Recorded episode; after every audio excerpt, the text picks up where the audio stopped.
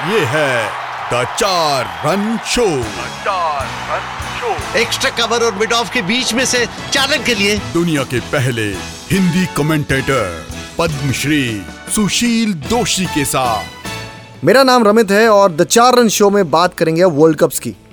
World cup शुरू होने के पहले मेरे ख्याल से मैं एक अनोखा ऐसा लेखक हूँगा पूरे हिंदुस्तान में जिसका कहना था कि जितने ऑलराउंडर्स हमारी टीम में हैं उतने किसी टीम में नहीं है। मतलब आप रोज़े बिनी मदन लाल जो विकेट भी ले सकते हैं रन भी बना सकते हैं इतने ऑलराउंडर्स किसी टीम में नहीं। तो ये टीम ऐसी है जो कभी भी किसी भी टीम को सदमा हो सकती दे सकती है।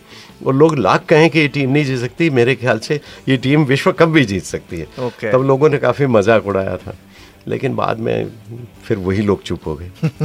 और कोई वर्ल्ड कप की आपकी याद जो आप कमेंट्री कर रहे हो हम जानना चाहेंगे कि वो क्या मंजर था। अच्छा जब 83 जीत के वापस टीम आई तब किसी प्लेयर से आपकी बात हुई? बात तो रेगुलरली नियमित रूप से होती रहती है। कई क्रिकेटर से आज भी बात होती है और हमारे कई मित्र भी हैं। कई क्रिकेटर्स ऐसे जिनके साथ मैंने कमेंट्री की और बाद में अब उनके मतलब कमेंट्री की और उनके खेल की भी मैं कमेंट्री करता था। बाद में साथ में भी कमेंट्री की। कई खिलाड़ी कोई विश्व- शेयर विश्व कप के कई खिलाड़ी हैं जैसे यशपाल शर्मा जी। अब अब अब रहे नहीं लेकिन जी, मेरे जी। बड़े मित्र जिसदेव मनिंदर सिंह इनके साथ मैं कमेंट्री भी करता हूँ इनके खेल की भी कमेंट्री की थी जब उन्होंने सात विकेट टपकाए थे पाकिस्तान के खिलाफ बेंगलोर टेस्ट में तब भी मैं कमेंट्री कर रहा तो कई खिलाड़ी अब्बास अली बेग के साथ मैंने कमेंट्री की और टाइगर पटौदी के साथ कमेंट्री की। कई बड़े बड़े खिलाड़ियों के साथ माइक शेयर करने का मुझे मौका मिला। और मैं समझता हूँ कि आ, मेरा बड़ा भाग्य है कि ये क्रिकेट के सारे परिवर्तनों को 50 साल में क्रिकेट बदल गया ज़माना बदल गया लोग बदल बदल गए व्यवहार बदल गया रहन सहन बदल गया लोगों की परि, परिवेश बदल गया वेशभूषा बदल गई। लेकिन क्रिकेट का अंदाज बदला नहीं। क्रिकेट का क्रिकेट की आज भी वही लोकप्रियता है और बल्कि बढ़ती ही जा रही। और मैंने ये किया जैसे आप कह रहे हैं ना वक्त के साथ बदलने जी, की जी, कोशिश की। कमेंट्री में जब टेलीविज़न पर आया तो छोटे छोटे वाक्यों का महत्व समझा। छोटे वाक्यों में बात कर रहा हूँ जैसे अभी मैं कर रहा हूँ वाक्यों को तोड़ तोड़ के छोटे छोटे वाक्यों में बोल रहा हूँ। तो टेलीविज़न पर इतना लंबे वाक्य बोलने का वक्त नहीं रहता। तो सरल वाक्य लेकिन भाषा की शुद्धता और भाषा के व्याकरण के प्रति सम्मान ये हमेशा ध्यान रखना चाहिए क्योंकि आप देश की भाषा के साथ अन्याय करेंगे तो मैं समझता हूँ एक अपराध मैं इसे मानता हूँ। सर 2011 वर्ल्ड कप फाइनल आप आप कमेंट्री कर रहे थे। हाँ बिल्कुल कर रहा था मैं कमेंट्री पूरे मैचों की मैंने कमेंट्री तो अ, आपको तब क्या लग रहा था कमेंट्री करते वक्त? वो क्या जैसे कहते हैं ना वाइब आती है जैसे वो एक एक एक इंट्यूशन आती है कि आज कुछ होने वाला है बड़ा। तो वो था।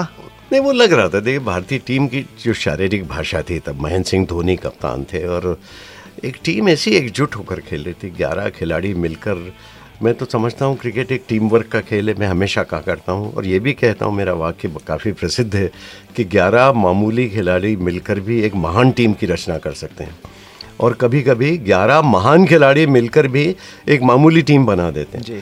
लेकिन और भारतीय टीम में तो बड़े बड़े सितारे भी थे तो एक महान टीम महान खिलाड़ियों की बड़ी टीम एकजुट होकर खेल रहे थे। सचिन तेंदुलकर जैसे खिलाड़ी शामिल थे और उनको सब ये देना चाहते थे कि भाई ये हमारा उपहार है कि विश्व कप आपके साथ में खेल रहे हैं। और तो महेंद्र सिंह धोनी की खूबसूरती है कि जिनके अंडर वो खेले इतने जूनियर थे लेकिन सभी सीनियर्स के सामने कप्तान बने फिर भी उनका भरोसा उन्होंने जीता। और फाइनल की बात करें तो इसकी शुरुआत ही इतने अजीब व गरीब और नाटकीय अंदाज में हुई कि टॉस भी दो दफे हुआ। ऐसा तो कभी बहुत कम होता है। लेबर लोगों को बड़ा उसमें तरह तरह की बातें भी होने लगी कि दो बार टॉस हो गया। वो क्या सुनाई नहीं दिया था? कॉल संगकारा हाँ, ने सुनाई नहीं सुनाई नहीं दिया था। लेकिन फिर से हुआ और लोगों ने उसके बारे में अलग अलग तरह से अटकलें भी लगाना शुरू की लेकिन कोई बात नहीं। क्रिकेट देखिए आखिरकार वो आसिफ इकबाल के ज़माने की बात अलग है कि उन्होंने विश्वनाथ को देखने ही नहीं दिया टॉस और पहले के दिया कि आप जीत गए। वो उस वक्त अलग अच्छा, था। ये- ये क्या हुआ था? नहीं वो तो पाकिस्तान और भारत का मैच था और विश्वनाथ भारत के कप्तान थे जी। और आसिफ इकबाल मैं उस मैच की भी कमेंट्री कर रहा था। कौन सा सन था, और, सन तो मुझे याद नहीं है अभी एग्जैक्ट ईयर क्योंकि बिल्कुल सही नहीं बताएँ तब तक तो बात नहीं करनी चाहिए लेकिन मुझे याद है बहुत पुरानी बात है। आसिफ इकबाल की टीम जब भारत आई थी और कलकत्ता में टेस्ट मैच था और उन्होंने से, से साधारणतया देख देखता भारतीय कप्तानों फिर देखने देते हैं उसको फिर उसके बाद कहते हैं उसने तो देखने ही नहीं दिया और तुरंत सिक्का उठा करके दिया कि आप टॉस टॉस जीत गए। अच्छा। तब तो बाद में भी बहुत उसके बारे में बातें होती रहीं। तो वो वो ज़माना अलग था तब मैच फिक्सिंग की काफ़ी बातें होती थी।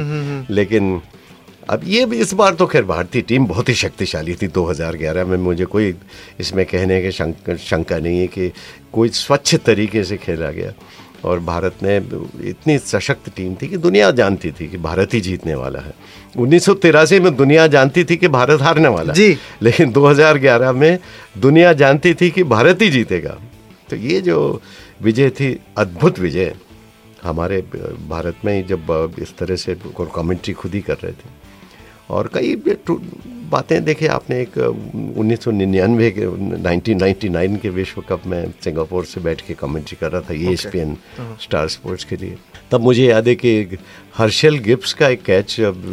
आ, स्टीव छूट- वॉ छूट गया था स्टीव वॉ के हाथ। तो स्टीव वॉ का कैच छूट गया था हर्षल गिब्स जी, के हाथों में। और स्टीव ने कहा था कि- स्टीव ने उसको कहा था कि boy you have not drop the catch you have drop the world cup अगले एपिसोड में बात उस टीम की जो हर बार विश्व कप में बहुत ही मजबूती के साथ आती है।